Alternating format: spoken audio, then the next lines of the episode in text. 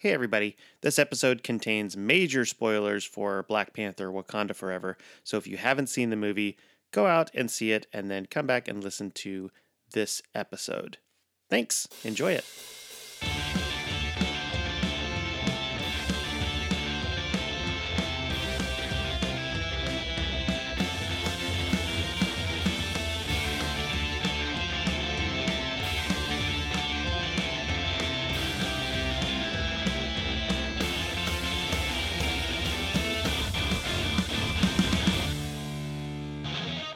Welcome to Comic Book Keepers, where we talk about comic book characters, their history, and their impact on our lives. I'm Chris.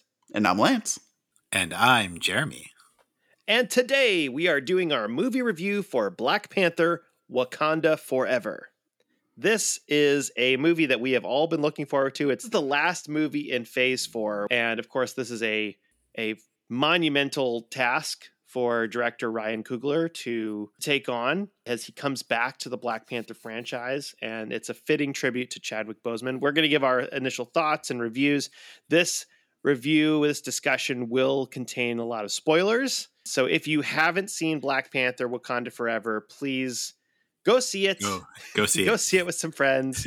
Um, if you're a fan times. of Black Panther, if you're a fan of the MCU, maybe you're not a fan of the MCU, but you just want to see how they handled everything. And I think you'll you won't be disappointed. It, it's not a typical MCU movie, don't you think, guys?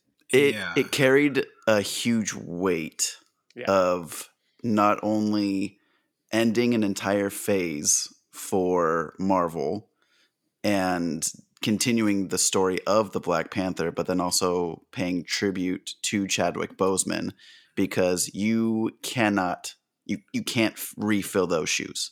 His performance as T'Challa is honestly iconic. His performance is like leave me in awe when I rewatch Black Panther, when I rewatch Civil War. He his presence on screen is just too powerful to have anyone replace T'Challa. So it's about kind of taking what do you do in a Black Panther film when you ha- don't have your titular character able to return. And I think for the situation that they had, they they knocked it out of the park.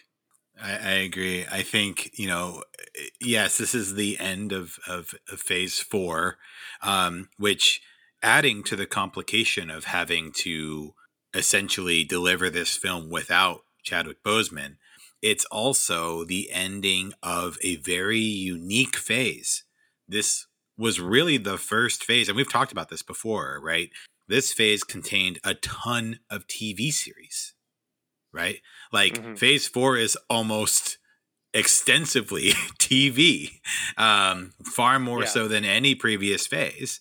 And so the way that this phase has been built up and built out is, eh, you know, very unique compared to, you know, the previous phases that culminated in, in Endgame. So I think, uh, you know, that in itself was sort of a challenge. And then, of course, you know, to Lance's point, it's how do you deliver on this film without such an iconic actor who delivered on the character honestly and probably you know some of the best characterization of of a given casted character you know as Robert Downey Jr. as Iron, Iron Man right like Yeah. Like in terms of characterization like that's you know rdj like launched marvel no doubt like rdj's Mhm. performance and everything like is iconic and he earns all the notoriety and fame that he got for that um, because he was just perfect as stark i mean he, i think he is stark actually but honestly Boseman's t'challa is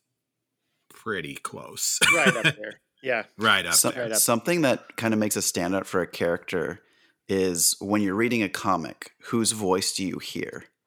And now, like when I read Iron Man, I hear Robert Downey Jr. When I read a Black Panther comic, I hear Chadwick Boseman's T'Challa in my head mm. now. Like it, it's like kind of staying on point, like Batman. I hear Kevin Conroy when I hear a Batman book. Yeah. And Yeah. touching on that as well, we just lost Kevin Conroy this week too. So Yep. it, it's been an emotional week for comic nerds, I would say. Yeah, definitely.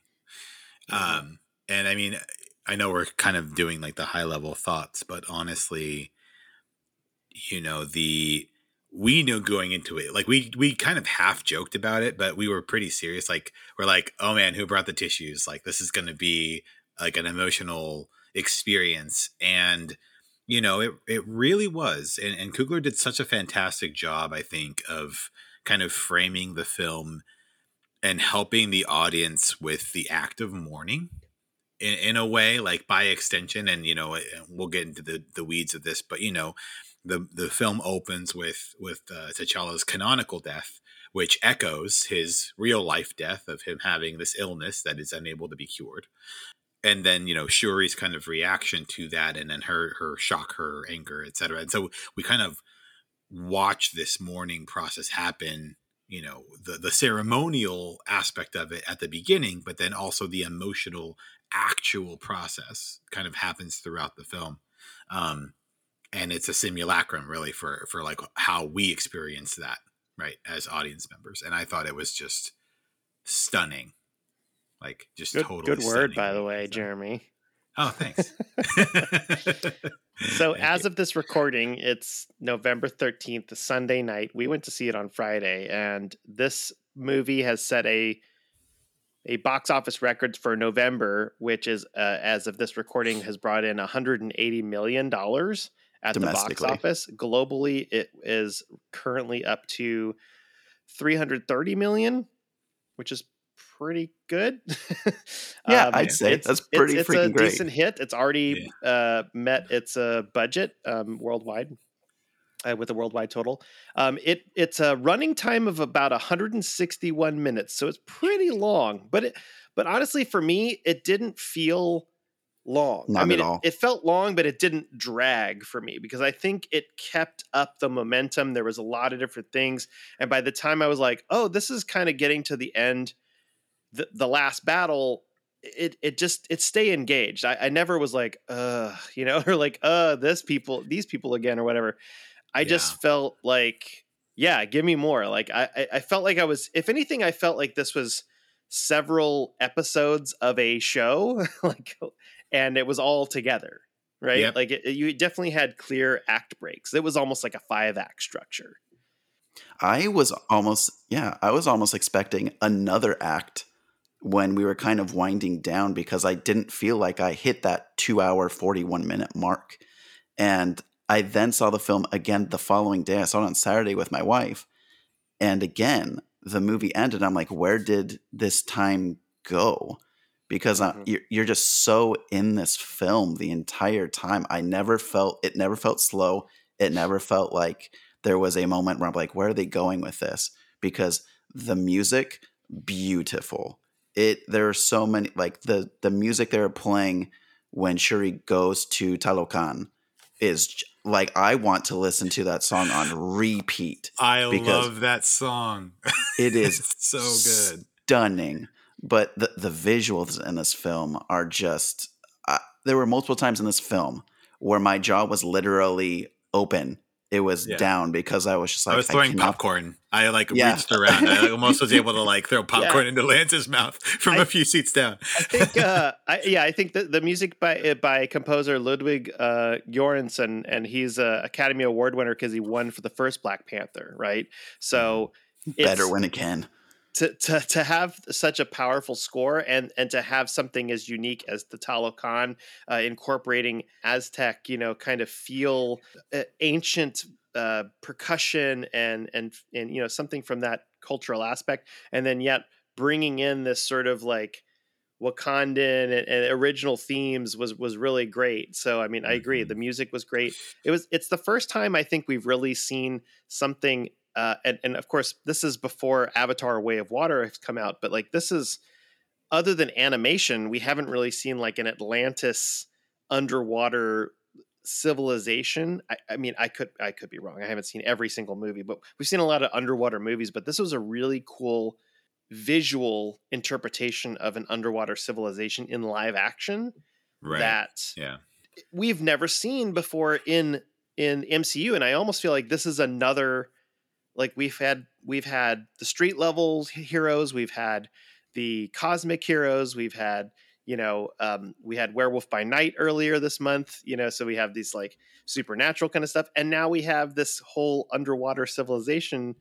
And there's a lot of other things that can happen with that. And it, it was really cool, just the scenes that took place underwater with the way that they were projecting their voice and the way that they were communicating and the way they had the breathing masks and kind of went both ways. And so mm-hmm. everything with the Talokan civilization and, and, they just showed him as regular people. And I, I think that was such a great scene to have Shuri like, I would love to see your place. And he's like, yeah, let's go. And knowing that they're probably like, we are po- potentially enemies, but I will show this to you out of respect of like this right. monarchy kind of respect. Right.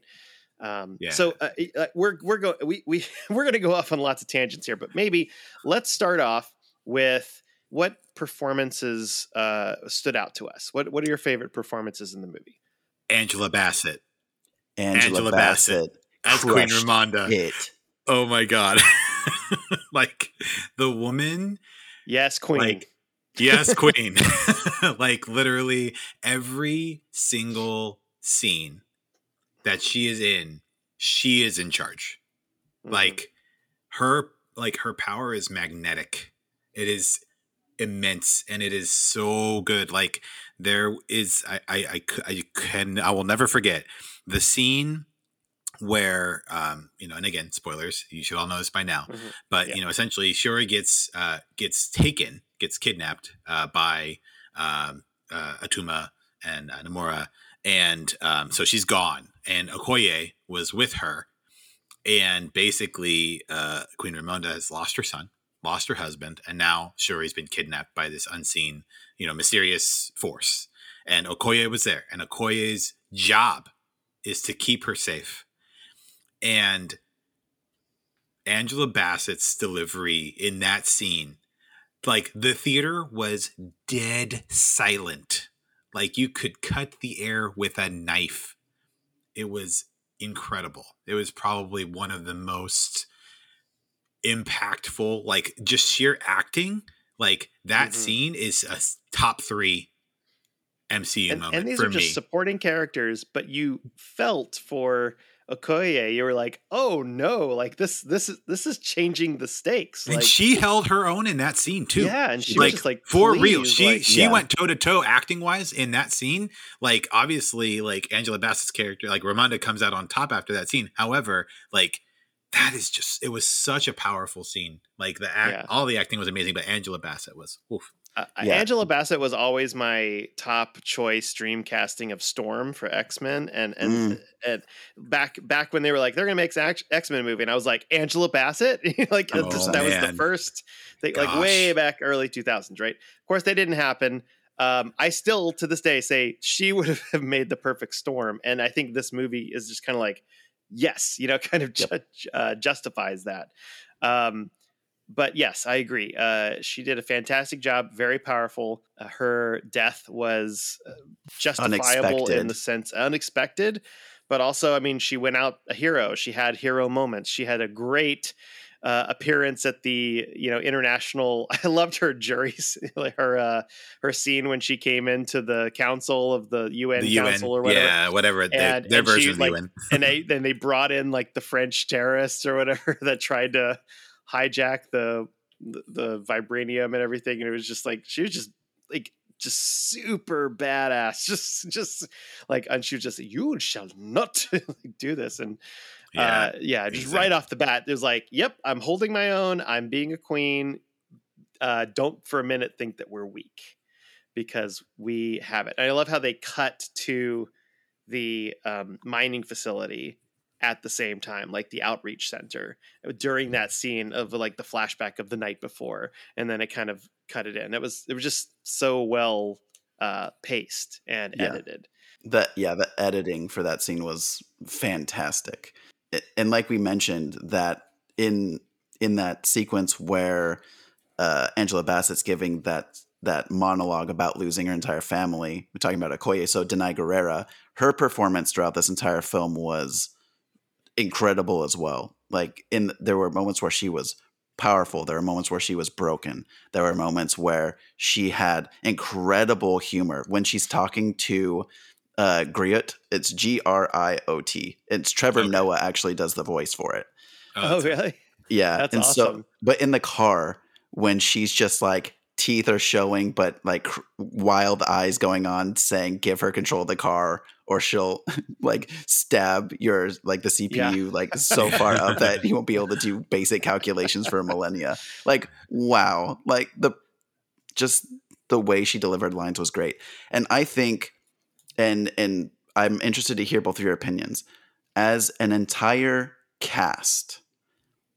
I don't think there is a film that every single actor absolutely crushes their role.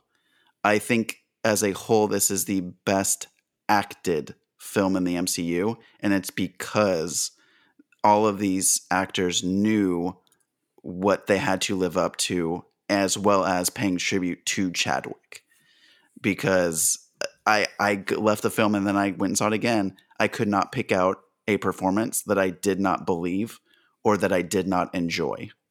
Yeah, in terms of like the acting, I think they were all phenomenal. And also shout out to Winston Duke as Mbaku, by oh the my way. gosh. Um, cause gosh, like that guy's character arc, like would make a fantastic roller coaster. You know, like it's just really, really cool to see him kind of stepping up. And like you were saying, Lance, like you can kind of see both like in the actor and in the character, like his realization of what he needs to do in the absence of T'Challa slash Chadwick Boseman, right? Like, and and I feel like he really fills that void in a very very effective way in this movie. Uh, and you know, of course, there's still room for humor, and there's still room for his like characteristic like brash headedness and things like that. But there's also some just really uh, poignant moments of like, you know, like this bigger brother energy that he has for Shuri, um, and this protective energy and this this this uh, desire to be a good counsel right and to point her in the right direction even after all of the terrible things that had been dealt to her um but yeah winston duke was top notch Yeah, his Mhm. his performance is behind Angela Bassett, or maybe on par. Like Angela Bassett was phenomenal. Winston Duke was my second favorite performance of this. And Hmm. did you know that his bald demon woman line was improvised? oh really that's amazing Mhm. yeah, he he he posted about that today on social media. that's Nice. amazing bald demon woman so good Well, going Ah. back to performances, I think we we need to talk about uh, Letitia Wright as Shuri because the film, even though I, I definitely agree it was this was an ensemble cast, like like the Lord of the Yes. Rings was an ensemble cast, but it was it was very much a hero's journey for Shuri. She's heavily featured, you know, as as a supporting role in the first Black Panther movie. She's she pops up in Infinity War. She pops up in And Endgame. and well, yeah, she was in Endgame too, yeah, um, briefly. And uh, you know, so it comes back to her, and we see this journey. And my big worry going in was, are they going to be able to build up Shuri as a credible hero? With, I mean, obviously she's amazing tech technology, you know, savvy and everything like that. But like, in in the sense of like, she's going through all this grief. She's at a low point how are they going to bring up this you know uh, is she going to be convincing as a hero that can go against namor and stand up with all these other heroes and and i think by the end they they did it you know like she she did it it was letitia wright all the way like i i kind of went in with like I don't know and then she kind of proved me wrong like it was uh it, and i was glad to be proven wrong that that letitia wright can act her butt off right um she has amazing comic timing and I think this movie really showed off her uh, dramatic timing and her, her her dramatic chops. Like right from the beginning, they they raised the stakes with like they put it on Shuri because she's like, I can save my brother from this disease, and they don't say what it is, but it's like something that's killing him. And she's like, I'm working on it. I'm trying to build the heart shape herb synthetically with technology, and she fails.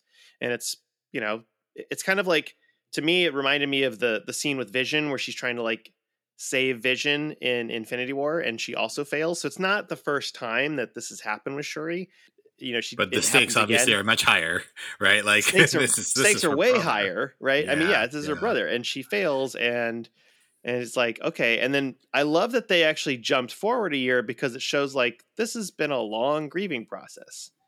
Yeah, I didn't I didn't know there was gonna be a time jump, and I think that's smart because it kind of show it's not just the brash reaction, but you you have this whole year of getting over it, and she kind of is still dealing with it in her own way and and but she hasn't really dealt with it she's denied it and you don't see her deal with it until the very very very end of the movie Yeah, I I think the time jump honestly was brilliant. Um, I thought that made a lot of sense um, because, again, I, I'm going to come back to this a lot. I feel like this movie was a an, a way for us to move past the mourning Mhm. period for Chadwick, right? And so, like, two years have passed, right, since Right. Chadwick passed away in August of 2020, um, just over two years, and but what's happened in that two years, right? A lot. There's been a So lot much. that's happened, and so you know, uh, you know, MCU fandom as a whole hasn't necessarily had the time to sit down and process and think and mourn, right?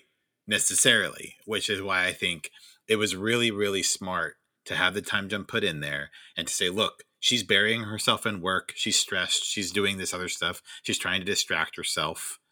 And it's really when she like slows down, and takes that moment there uh, near the near the end of the film that that you know it's like, hey, you all are sitting here in a dark theater, and I'm keeping you in here for almost three hours for a reason, right? So that you can work through this too. I thought it was great. yeah the the the great thing about that the framing of the movie with her at the beginning trying to save him and failing and then and then at the very end you know uh, even the end credits and we'll get to that but so she the, the movie ends with in, such a great non superhero way with just her burning her her mourning shroud essentially which is kind of shown earlier from her mom and now she's kind of it's it's a visual and ceremonial way to say i'm i'm letting you go. I'm i'm i'm passing on and i'm i'm ending this grieving process. And by doing that we're all doing that right? And the the end credits is this material with the pattern of the grieving of the grieving shroud burning away in the end credits. Is is beautiful. I, that's To Rihanna's I beautiful f- song, by the way, "Lift Me Up" With- is like yeah. that's yeah that that's a great Rihanna's song too. song is playing, and it's it's yeah, yeah it's a beautiful yeah it's it, it was great. It was so it, that's when I that's when I teared up. Yeah. I think I forget which one of the two of you said this after the movie, but you said the film started with a funeral and ended with a mourning. Mm. Yeah, that was me. So I, I thought that was very poignant for this film. It's a, it's like a fantastic bookend of this tr- very tragic thing happened, and you go through the entire film not being able to deal with it, and then after what you go through in your life, you're able to move past it, Yeah. and it, it was just like a beautiful sentiment. I I I just want one more thing with with Letitia Wright is I, I love that they had Shuri get mad. Like she she Yes. became Black Panther not in in a noble way, but it, out of vengeance. Like she was like, I'm gonna kill this guy, and I'm gonna we're gonna have revenge. And I was like, oh no, this is like this is dark, and and so I thought that was really who we'll, we'll she get well i know what you're going to say. Okay but but I, I love i think that's one reason why what happened when she became black panther happened. So uh so but i but i really like that they kind of took that risk of like it's you're okay to be mad. Like like anger is part of the grieving process right? It's five stages Yeah. of grief. Yeah. and but then right when she's like i'm gonna kill you to namor then she's like no no we we can't like we we can't keep doing this we can't just do like this and and that's the moment that she became the black panther because with her initially mom's she was just guidance, right? Like because she didn't Yeah. see who she wanted to see when she went to see the ancestors. It wasn't until that moment she saw somebody else. Lance, do you want to do you want to do the just Mother kick off that effing? Killmonger. Oh my Yes. gosh uh, like oh, the such biggest a great reveal everyone in the theater just like Mhm. ah! like was the biggest pop of the entire film. holy the the audience went nuts because you see the throne and you see what looks like the silhouette of her mother's hat. Uh, yeah, so Killmonger shows up in this in in basically not the not the the, the purple uh, planes that we see in the first one when he when they go into the ancestral planes, but it's basically like the the throne room and uh, that she rises out of. She rises out of the water that is the same place that Ramonda died, um, Queen Ramona, and then she comes up and the the throne is there and Killmonger's in it, and he's like, "What are you gonna do? Are you gonna step up? Like this? You you're seeing me because you know that you're not like your brother." And she he kind of I love that that speech Mhm. of like your brother was too noble, your father was a traitor, and you know yeah. like Yeah, if- your father was a yeah, hypocrite. Your brother was too noble, or are you going to be like me and get shit done? Right? Like Yeah. that's that's like So good. basically what the delivery was. Mhm. that was and what. That was what real. the the thing that I think stuck with her the most was that Ri- so Shuri is trying to save Riri. She's trying to protect her in this moment too, and Killmonger just straight up says, "You wouldn't be helping this girl if it wasn't for me. Like you wouldn't be. Wakanda would do nothing for anyone outside of Wakanda if it wasn't for me. I changed that. That was me." And the other poignant thing he said was because Shuri was talking down about the sacrifice that her mother made and he calls her out on it. He's like, "No, no, no, no. You don't get to take that away from her. Like, don't talk her down. Like that was a big moment. Your father was a hypocrite. He wouldn't have done something like that." Killmonger is brutally honest. He sees the world in a very specific way and he sees how his influence has affected Wakanda. And in all honesty, it's probably been for the better. That's the crazy thing. And Michael B. Jordan's performance is stunning. He good. like He's on the the screen same- for like two minutes, but And it's like, oh. I need more. I'm like, I'm like, I need more of it. I need more. yeah. If- it, if it there was, was- it was great. It was an it wasn't just like fan service. It was like it was just it was it was poignant. such a great like honorable moment. hmm And again, it just all comes back to like honoring Chadwick Boseman, and it, it kind of brings it back to like he wanted to be part of this too, right? He wanted to Yeah. say, "Hey, I I, I want to come back to this this great character because I know I can add something to the to the story." And, and again, it, it kind of comes back to like Ryan Coogler has this whole story about like how how can we make Shuri realize what kind of hero she's going to be and she has to have the good with the bad she has she's she gets it from she gets advice from every character she gets advice from Okoye. She gets advice from Mbaku. She gets advice from her mom. She gets advice from Everett Ross. She gets advice from Namor about what kind of ruler are you going to be. Every exchange that she has is like, well, some rulers are the best after they have, you know, they lose everything. You know, Killmonger gives her advice, and it and it's the last advice that she gets. It's one of the last advice she gets before Mbaku's like, maybe we should, you know, like have peace. And then she's like, nope, we're gonna kill him. Uh, and, and I love Yep. that he's like, okay. yeah yeah that was a great scene and and again like just winston duke's performance in that because like you can see like after he get like shuri gives him like the ultimatum right like you are gonna help me to do this Yeah. because i'm the queen and you know and basically I'm like Black Panther. I'm the black panther and you and you owe me and you're gonna do what i tell tell you to do Yeah. and, And he's and like, he's oh, like yeah, he is. But then you see, like, he kind of like shifts in his seat and like that kind of like grunt of acknowledgement. But you can see so much happening in that face so and good. so much in those eyes. Like, man, like, how am I going to bring this? You know, how am I going to help her to take a step back and realize that this sacrifice Mm-hmm. isn't going to bring her what she wants because she's going to be Mhm. sacrificing her people and her warriors. So, like, I think that was just such a, but he doesn't outright say no i'm not going to do it right he doesn't make that the moment for confrontation with her he's like okay you're the boss boss i'm going to do what you tell me to do Yeah. and you're going to find out and you're going to see what that you know what that brings and you're going to find out it's not going to bring you what you want right so i just think um that was like even to the last moment like when they're fighting on the ship and everything when he's like Mhm. you know she needs to come back like he's telling the warriors and they're still fighting and everything and and he's like we need to like he, keep it up for her he's not like saying oh this is all her fault or anything like that like he's he never says a bad word about her Mhm. right up to that last moment But I I Um, really let's- oh, liked ahead. I like the reasoning for his switch in what they should do because earlier in the film he's like, "We need to go kill the fishman. We need to go kill Namor." But his reasoning is the fact he's like, "No, no, no, no. They don't call him general. They don't call him king. He's a god to them. If we try and do anything to him, it's just perpetual war."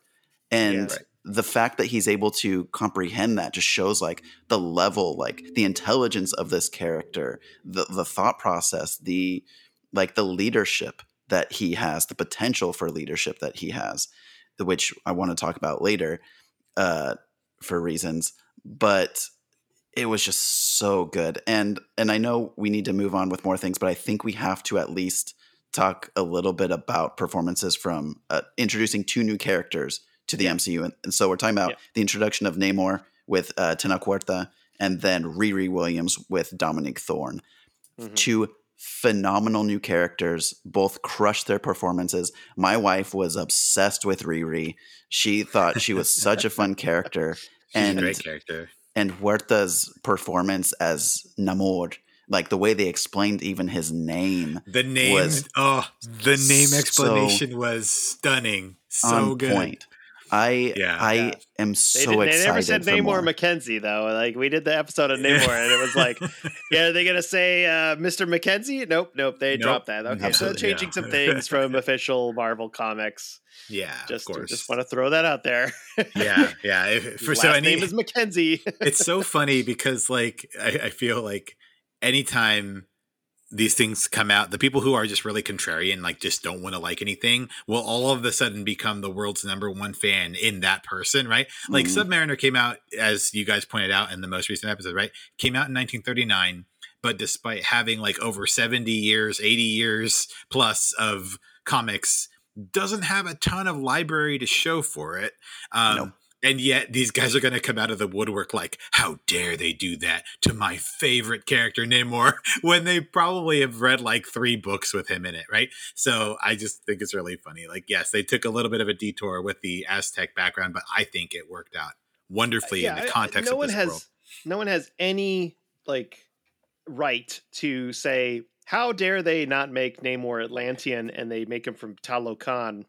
Like they can do whatever they want. It's it's freaking fictional movies. Like let them do that, and, and it was it's fine. You know, The backstory wanna makes so make- much sense. I mean, Yeah, like, it- honestly, it, it's it makes so it good. better. I Yeah. yes, that I like this version of Namor so much better than the comic version of Namor. Like, Yeah. and it's not even close. Yeah, the the sin. I mean, the sin amor, the the, Yeah. the more name. Like, Mhm. so you know, really quickly, of course. Like, hopefully, you've watched the movie already. But like that revelation that when he came to the surface world after his mom passed away due to her human lifespan, and went back to the village and found basically the conquistadors there, like enslaving people and like had turned everything upside down. And then he launches an attack on the on the on the church or or wherever the the the settlement and then the the clergy says that he's a boy, he's a son of Satan, and he's a boy without love. You know, uh, uh, he's sin amor, right? No, no love. He Yeah. has no El love. hijo sin amor.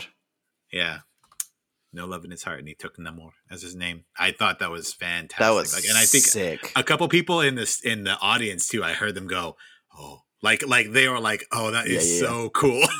yeah. Well? 'cause- so my wife's Peruvian, and as soon as that was revealed, she was like, "How did I not like catch that beforehand?" That's great. It's so good. But he did a great, great job as Namor, honestly. Like, yeah, he doesn't have the oxygen imbalance and everything else, but he is a fantastic anti-hero. Like, Mhm. the way they have him structured just to say, look, he's a leader. He cares deeply about his people. He wants to protect his people. He mentions also, I will say this is a little like plot hole that I that I wish they would have like addressed a bit more explicitly. Is that at one point he says that he will not move Talokan again. Mm. Yeah. Um, which implies that previously Talokan was compromised and he had to move his people. Um, Well, un- okay, but- unless he's so- unless he's referring to the very first time when they went well, to that's what I ocean. was thinking. As is Talokan the land-based area that they were in before? Like, and we just didn't. It was like on the surface Talokan. Was I that- don't know. I can get that, but like I was thinking, and it would make more sense, right? Like if they had their underwater city that they built, you know, like whatever. Guys, let's go then- see the movie right now. We'll be right Okay, again. we'll, okay, we'll be right back. and we're back. yeah, yeah. So that's what it was. No, um, but yeah. So I mean, he he cares about his people. He doesn't want to have to relocate them again. Um, he wants to make sure that that they're safe, much like Queen Ramonda, Shuri, T'Challa wanted to keep their people safe, right? And and in their hidden civilization. And so you're like, okay, like what makes this, you know, agenda any more righteous, any more just than the other? Um, so I thought it was great. He did a great job. It's it's nice to have an antagonist in a Marvel film not be killed off in the same Marvel film hmm hmm because yeah. Na- Namor is going to be a big part of the MCU moving forward. I never saw this character as the villain of the mm-hmm. story. I saw this character as the antagonist of the story Yeah. because they were he's literally his whole thing is I'm protecting my people. And that is some big motivation. Yeah, I, I think at a lower level, it's kind of like how I imagine Hercules and Thor, like in whatever their clash ends up looking like later on, right? Like I think it'll be an antagonist type situation where they'll fight and then they'll come to some sort of resolution, but then hopefully Hercules remains in the MCU so that he can contribute down the road as well. Um, I totally agree. I, I it would be an utter waste for them to have done all this work for Namor and then kill him off. you know, Yeah. like No, they won't. They won't. absolute waste I- of I'm talent. He's, he's going to be one of the first characters that. that has a hundred year anniversary in comics in the next 20 years. And they're not going to kill off a potential star that's going to be in many movies for years to come. So, yeah, and maybe a show and maybe whatever, you know, like, so I, we'll definitely see more. I I see why, like we talked about in our Namor episode that, you know, um, uh, Attuma was a Namor villain and they Mhm. kind of made him like a general in this. So I think I- I was initially like, oh, okay. Uh, you know, but, but, you know, again, it's like, well, they changed the name of Atlantis to Talokan. So why not change some associations of, of other characters? I mean, it's fine, whatever. Um, so, it- but with that though, I feel like they're saying, "Here's this character," and they're not teasing the fact that there's going to be a switch yet. Because I still, maybe, thi- maybe I think he, it, maybe he's like maybe he becomes like um like uh oh god what's his name in Doctor Strange um oh, Baron the- or the Mordo. voodoo. Oh, Mordo um, yeah Baron Mordo. he's like Baron when he's Mordo, like yeah. no you you gave in too easily like uh, that- there there may you're right there may be something later on where it's like you gave up to the you made a thing and we should have killed That's him what. and- Ne- that's the conversation at the end, though, right? Like that's With what Namor. Namora Yeah, is yeah, talking yeah, to him with- about. with- that's with uh uh Namora Yeah, Namora. is Yeah. at the end. like- Like she's telling him that, and so I, if she's talking to him about that, you Yeah. know that sentiment is out there, right? Yeah. And so I I think, mean that that's a little seed that they planted yeah, yeah, I think so. speaking of uh, so speaking of other new characters Riri Williams right they jumped right in now this is something I've read some other reviews and I I partially agree with this Riri is basically a MacGuffin of she's she's sort of this thing that sets uh sets things in motion she invented you know this machine un- unknowingly that detects um vibranium Well, no, she knew what she was doing. well, she was building the machine, but she didn't know she was building it for the CIA. She said she Yeah. she Did it she for was a building it metallurgy science class. Yeah, she she was just trying to do it. machine. But yeah, like she Yeah. was very intent on making that. I just want to Yeah. make that clear. yeah, yeah, yeah. Yeah, yeah. Um, so you know they the, the Namor's whole thing is like we're gonna kill the scientist and and then they won't be able to do another one. Like okay, um, and then and uh, and then the, the Wakanda's like oh we got to find the scientist to protect her and then somehow do that forever. So. Uh, but the, the the criticism I've read and some of the other reviews is like Riri didn't really have to be in this movie, um, and she felt kind of forced in. And I kind of agree with that. Like I I feel like she was amazing, and I love Dominique Thorne, and I think it was a great character. And you know, it it does it is the one thing in the movie I'm like, it might not have needed to be that. It felt a little shoehorned, like like uh, you know what I mean? Like it just felt a little bit like that. Yeah, I've I've heard and read the same, um, and I I agree from the outset. Like I think I agree. Like from the beginning, it, it felt a little shoehorned in, but by the middle, like of her arc, I think that's when you really kind of understand like okay like riri is the catalyst for ramonda's sacrifice right? And riri is also you know in killmonger's great speech right? Like another kind of reference and personification of how to lance's earlier kind of you know good good calling out there of his speech like how they've changed their approach to outsiders right? Yeah. like they went and sought her out to protect her when they would never have done that before right never Well, ever I mean, yeah, ever it's- yeah so i think they i also think have I, like yeah. they also had Everett Ross. I mean, they they they have Yeah. they have other characters. They have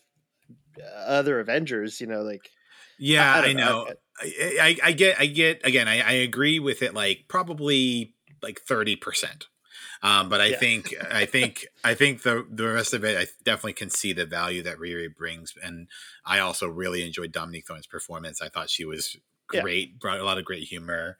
Um, and, and you know, I'm just kind of playing devil's advocate. I I, Yeah. I again, Yeah, I love yeah. I like how they handled it. I have no problem with it. I Yeah. but I also can see the argument of like they could have written in a different way and maybe saved 20 minutes and made it a little bit more snappy and Yeah. saved Ironheart for you know, they could have been like, "Hey, what kind like vibranium? You found vibranium." And they they have this whole line about like there's no more vibranium other other places and they find out that there is and and then that's the conflict like that's that's the deal like we, we don't necessarily need this other character anyway i don't want to make you know like it's again it's you could kind of play it either way um i love the character uh, uh it, she did such a good job just with setting up the backstory and they set up little things and her- the car from her dad and like she makes things from scraps and way different from oh in a by cave. the way yeah in a cave With She- with a in, in a box of garage with a bunch of Yeah. scraps yeah, Yeah, Uh, I, built I, I, is that I just want to, yeah, I just want to say, so I loved everything with Riri. I I thought that like to the point of they could have like taken it out and then it been snappier. I I never felt like this movie was slow though, so like I didn't feel like any of her scenes should or could be taken out of this film. Uh, like because we know like we're world building, they're setting it up for her Ironheart show, so it makes sense like why they were bringing her in at this time. Like I, I I can see why someone might say those things, but I wholeheartedly disagree with them. Yeah, yeah. Um, I I love that part where they're in the garage and the like the feds come in and they're like, I, they're like, oh shit, she's got an Iron Man suit. Then, okay, it just takes off like when they first introduced like her her 1.0 version of the suit. I thought that was hilarious. and and the eventual Uh. reveal of her upgraded suit she, when when they she has wakandan's resources Mhm.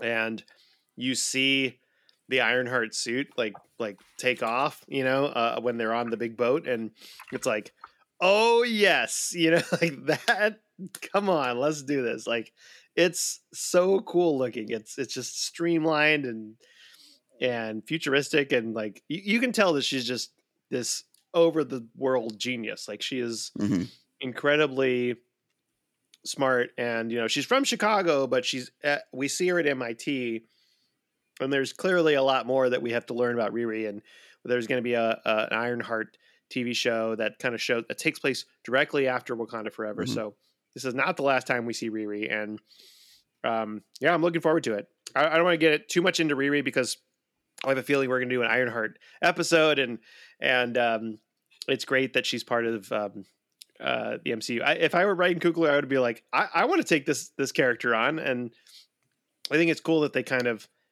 they kind of brought it in, um, which is which is pretty fun.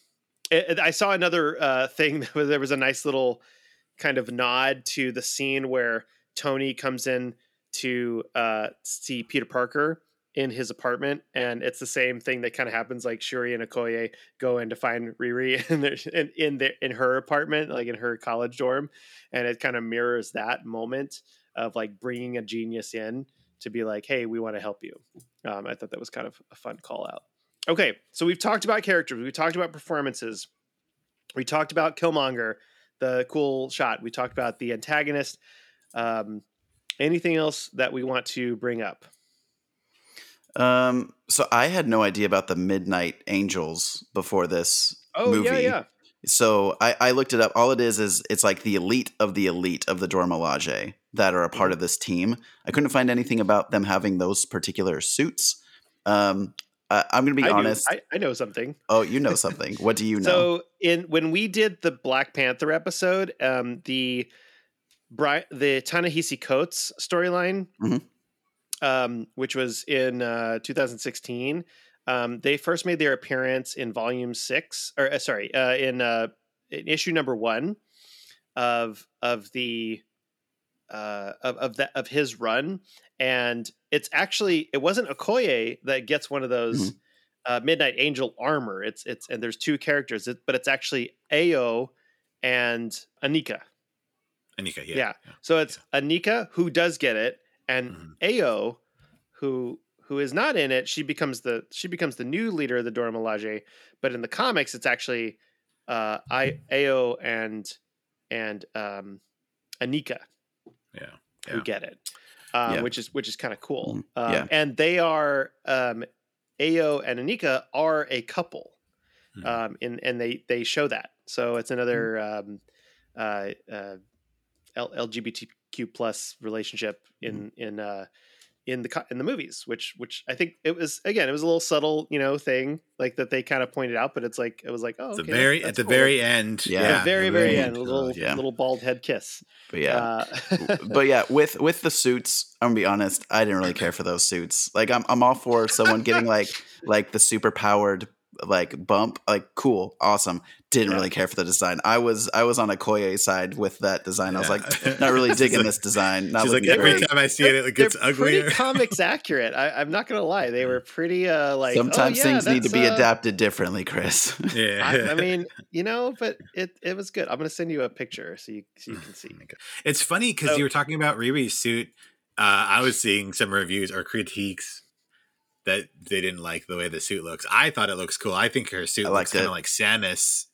Looks like Metroid. Mhm. I was all about it. Yeah. I was like, that's cool. It it But- it reminded me a lot of the ultimate version of Iron Man. How it was kind of like Bulbous. like very streamlined in the face, like it would the Mm. the it was almost anime kind of design. Like it, it- there Mm. was a lot of diagonals, um, whereas Iron Man is it's very uh, it's like horizontal, horizontal, and like it becomes more streamlined. So this is almost like the next level, but just because she has uh, a lot more like boosters and things like that in the back, and uh, yeah, it's really it's different. Other things that uh, I looked up in re- in referencing this this movie is uh, Tenoch Huerta, who plays Namor. When Ryan Coogler offered him the role about his swimming skills, he's like, "Hey, you're going to swim a lot." He was like, "I've never drowned before," and he took swimming lessons in preparation for the role. So he actually didn't know how to swim, which is kind of Oh. funny. Yeah, good, good, uh, good on him for, Hmm. not being afraid. That's He looks like he I can mean, swim what- in the movie, and that's all that's Yeah, impo- he that's all that matters. Good job. Yeah, Yeah. and I think you know if it, when when somebody comes to your door and is like, "Hey, you want to play an iconic MC member in the MCU for a while and make a lot of money?" yeah, you're like, "I'm gonna strap some floaties on and get down to the pool, man. Like I'm gonna go learn how to swim." So that's great. And, and, I, Uh. and I think they did a really good job because Namor, you know, we talked about in the in the Namor episode, has his mutation is he has these little wings on his feet. You know, it's like and that gives him this amazing flying ability where he kind of like hops around the air and everything. Which looked great. And It looked And- great. and and it could easily easily have been super cheesy and bad, Yep. right? Like it could have Mhm. been like uh oh uh, that's just off you know like we we saw things in black adam that were like oh i don't know like why'd you have to do that you know? Yeah, and um, bad dubbing and you know no eyes and the Doctor Fate mask and just like little things that was like whatever. So I was like, oh, I don't know. I hope they handle this. And and just they had this line where, you know, Shuri was like, "Did you see the wings on his feet?" Like, and Mhm. it's it's stuff like that that's important. Like you have to have those moments, like Okoye calling out the suit, like. Hey, I don't know. This is not my. This is not me. Like, you know, it, I think having those moments is great because it's like you have an audience perspective and then you eventually say okay no we have to you know th- this is how it is or this is different and and um that that just kind of goes back to the writing of the movie with Ryan Coogler and, yeah. and the writing No, the wing, the wings came out real well. Uh, and, Yeah. and the movement of them was was fantastic. just how yeah. powerful he is and Mhm. Mhm. uh so so many good moments. Um, Yeah. That punch to Mbaku, Mbaku when Oh, he comes to the capital. That Yeah. was a great moment. That was a great uh, feat of strength. I Oh, thought. oh. yeah, like he just the that slow mo. Just in that moment, you're like, okay, like he's not messing around. He is strong. That And- that is another thing. They used slow mo multiple times in this film, but it was always well used because it was Mhm. something that would have gone too fast unless they slowed it down just for a second and a half, Mhm. yeah, and then they Yeah. just moved forward. I did appreciate it was that. not uh, overused like uh, like a Zack Snyder. Don't even bring it up. Oh, do you start? You said it. No, Sorry. no, Chris. I mean, what? edit it's this like out. I mean, look, J.J. Abrams uses lens flares. Zack Snyder uses slow mo. It's it's it's a signature.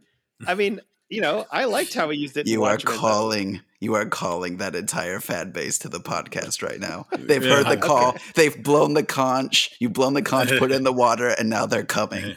They're I mean, coming. I, I I liked Watchmen. I, I'm not gonna. I liked some of his black and white movie. It's, it's Yes. all good. Uh, Okay. so It's all good, something. guys. It's all good.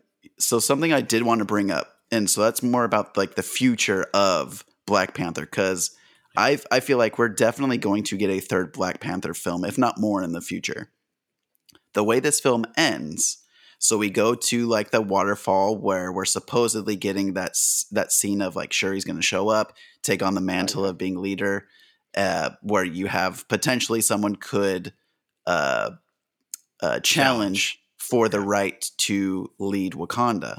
And she clearly does not show. So, and, and then we see Mbaku there, and who openly says she's not coming. Uh, I would like to challenge. So, knowing that she isn't there, like she basically is like, no, I'm I'm not going to be the leader of Wakanda. And honestly, she's not in the mindset to be doing that. Like she wanted to watch the world burn at one point during this film, and you don't really want that to be your, your person in, in leadership leader. role. Yeah. And throughout the film, Mbaku is this level-headed character showing his leadership throughout the entire film. And for me, it felt very right that he was going to be the one that takes up the mantle of leader for the nation of Wakanda. So I'm interested to see how both of you feel about that. Yeah. Well, at the very, very, very end of the credits, it does say Black Panther will return, and Interesting. so so we know we know that there is uh, a, a, a, a reprise of that. Um, we know that Namor's coming back. Uh, Namor being a mutant is also interesting too. Like we have Kamala Khan, now we have Namor uh, officially in in this version of the MCU universe. So more and more mutants that uh, are showing up is is it's a it's a One nice, step like, closer to getting the defenders. closer to That's all I'm saying. well, that's true. Defenders that's all what I'm they need. Silver saying. Surfer and You just need Silver Surfer, Yeah. and we're done because we've got Hulk, we've got Strange, we've got Namor, and we've got There go. um. sure, Yeah, yeah. Yeah. and the true Yes. Illuminati, right? And Yeah. what I Uh, will say though about like the Black Panther will return because Chadwick wasn't the king while he was Black Panther. So there like you can have Mbaku be the leader of Wakanda and still have Yeah. Shuri be the Black Panther. mhm. Yeah. yeah, yeah, for sure. and and uh, there was talk initially of uh, Ryan Coogler was going to produce a uh, a Wakanda based show, uh, and I think that might have been before Chadwick Boseman's Yeah. passing. Mhm. So now I think what they're doing is is they're they might make an Okoye based show, like like the Midnight Angel is might be, uh, like she might she and and the Dora Milaje like offshoots they might have kind of their own thing, but um, so another storyline in um in this movie that we didn't really touch on was was Everett Ross, and then we see we see Val, we see Valentina uh, Oh, come boy. back, someone that was introduced in the very first movie of Phase Four, Black Black Widow. Um, you have Black Widow that started Phase Four, and then Black Panther, right? Uh, that ended it. Um, which is another interesting thing. So Valentina de Fontaine um, is a fantastic character, and we find out that Ross and Val were married, and now they're exes. And at one point, she's like, "Oh, she's being all friendly," and then we find out later that she just bugged him, and she was like, "Yeah, I listen to everything. You're under arrest." just, just cold, cold, cold. Yeah, She's We know the thunderbolts are coming. we know that you know she's keeping tabs on everything. So that that's definitely gonna come into play at some point. Like they're they're they're gonna Yeah. want something from Wakanda, and and she she definitely has that as a motivation. I read something else that like this is also the the fact they really want vibranium, um, all the all the major powers of the world, and they can't get it is going to set up like, well, is there another strong metal that we can look for in the world? And what other strong metal is there in the MCU, boys? Adamantium. Adamantium. Yes. Yeah. So- um, so- yeah. Yeah, I know. So two things really quick. Um, loved the uh, Mbaku turn uh, near the end of, of him taking on Mhm. the mental. I think he's going to be a great leader. Uh, so I was really pleased to see again, kind of the culmination of his character arc, going from again this sort of brash, you know, uh, kind of wa- warrior um, centric kind of approach to this more wizened, restrained, knowledgeable leader that now has the temperament to lead, right? Kind of like in the early Thor films, like seeing him go from being this sort of um, brawler to being a you know a, a proper you know king, a leader. Um, so I think that was really cool to see. And then um, and then yes, I agree. Von, uh, D- uh, Director De Fontaine is terrifying, She- And, and she's head of the Louis CIA now, She is great. which she is really, her, really, which explains the whole Thunderbolts thing. Like she's going to put that together. yeah. She's head of the CIA, which that's scary, and what that Yeah. means for the MCU as well. Yeah. No, but she she Julia Louis Dreyfus is fantastic. Um, great performance as always. Like she also has this sort of magnetism when she's on screen. Like you know when she's in a scene, you're just like really interested in everything she's doing. You're like, oh, like what is she up to right now? Mm-hmm. Because she always plays it really cool, right? She plays it really like not quite dumb, but just like you know like oh i wouldn't i'm not doing anything i'm just oh i'm just checking on your olive oil you know like or whatever you know mm-hmm. and then you Yeah. and but but the whole time right like she is She pulling knows. strings she knows she's got everything she needs to ruin your life at any given moment and that's what makes her so scary I feel Yeah. like Val is uh her like if you've ever watched Veep, uh, which Uh-huh. is the show with Julia Louis Dreyfus She's a- so as the vice that. president. that show is incredible. It's like if you gave that character even more power, that's Val. Uh-huh. Yeah. We have to talk about the post credit we have to talk about the Okay, okay. Let's th- let's end the show Really- by talking we'll about the, the show post credit scene. yes So, um, the post there is one post credit scene, which is well mid mid credit scene mid credit scene mid cre- yeah, mid credit scene. Uh, after we watch, you know, the, the burning of Shuri's, you know, uh, grieving shroud, and um, Nakia, which we haven't who we haven't really talked about, but you know, Lupita Nyong'o um, gave an amazing performance. Kind of a uh, you know background supporting character in this, but but an essential character nonetheless because you know uh, Queen Ramonda Queen Ramonda goes to Nakia and says, you know, I had to get rid of Okoye. I need somebody that can find somebody. You're the perfect person that used to do this. I trust you. In the first movie, Nakia, she's like, you should take the the heart shaped ribbon and be the Black Panther. And she's a major player, and she has been gone. She's in Haiti. You know, uh, she's kind of isolated herself, supposedly because of you know of T'Challa's passing, and she's like, I had to get away. And so, okay, we we believe that, right? And she does a really cool thing. She goes in to, you know, she finds where Shuri and Riri are being kept. She goes in to the cave. She finds them. She gets them out. She does the extraction. She's like CIA, Navy SEAL, like awesome, badass. Like she she gets her own underwater suit. It's so cool. And then in the final scene, she kind of comes back and uh, Shuri visits her because she said, "Yes, I'm going to visit you," and uh, visits her in Haiti. And then we see, you know, uh, her come up, and she has her uh, uh, this this kid. She has her son. She introduces his his his real name as T'Challa, who is son of T'Challa, King T'Challa. And so, you know, we we're probably going to see this kid again in some in some respect. And that that was the moment that made my wife cry because she was just like, oh, yeah, I Um, know. Yeah, I know. she, this she great, this. this great moment of like, oh, it's it's he lives on, you know, like just just when you thought you couldn't get any more emotions, uh, Mm-hmm. Nakia delivers this. You know, he was everything to me. I love that line. Was like, you all lost a brother, and like I lost everything. Like she was in love with him, and we we never really get to see that that romance. Kind of see it initiated, like they have a romance, and at the very end of the movie, in the first movie, like it's kind of hinted at. And I kind of like that it was just like, yeah, they had that. You know, they had that time that we just didn't get to see it. You know, um, Yeah. so it's the- it, was nice to that- to see that that that sort of jump right after the blip, after the year, after everything, and now we have this six seven year old that's um t- knows he's the future of Wakanda. hmm Yeah, and it was you know when he when they said, you know when Nakia said that they had a, a, ceremony for him themselves, like that actually was surprisingly like for me that was like oh, like that kind of got me in the heart like at the last minute too.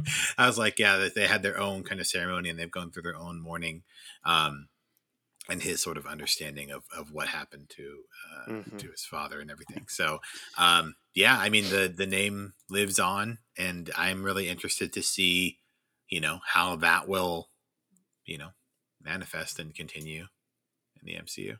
what, what I didn't catch the first time around was that th- that that the son, so uh, baby T'Challa, he was actually the kid that found uh, Queen Ramonda and brought her to sh- brought her to um, uh, Nakia. Nakia.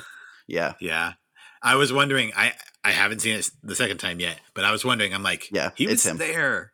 He was Yeah. there at the school. Yeah, Yep, it's him. Very cool. yeah. I, I looked over once the name was revealed, and my wife was like tearing up. I was like, "Yeah, this one hits pretty hard."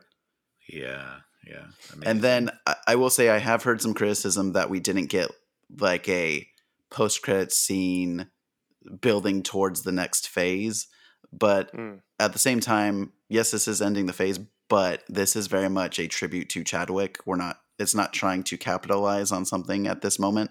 It's we're all grieving. This is that that thing that like that send off that the entire uh, team for Wakanda Forever is done for Chadwick, and it's like in his tribute, in his memory, and adding something at the tail end of that would have felt a little it would have uh, felt cheap. strange. it would have been taking away from it honestly and like like we live in a plugged in digital internet age y'all we do not need the trailer at the end of the movie to make it Yeah. official right Yeah. like I mean, Kevin it, we don't need come out Kang showing up, and he was he was super tiny on on the, uh, you know, like yeah like you- uh, like stand, yeah we don't need that. we don't It's- need it's- that we don't need that you guys like it's it's fine like this movie was like front to back Mhm. a a, a tribute right that's what it was this movie was a tribute Yeah. um and it to that end not only being just super entertaining and extremely well acted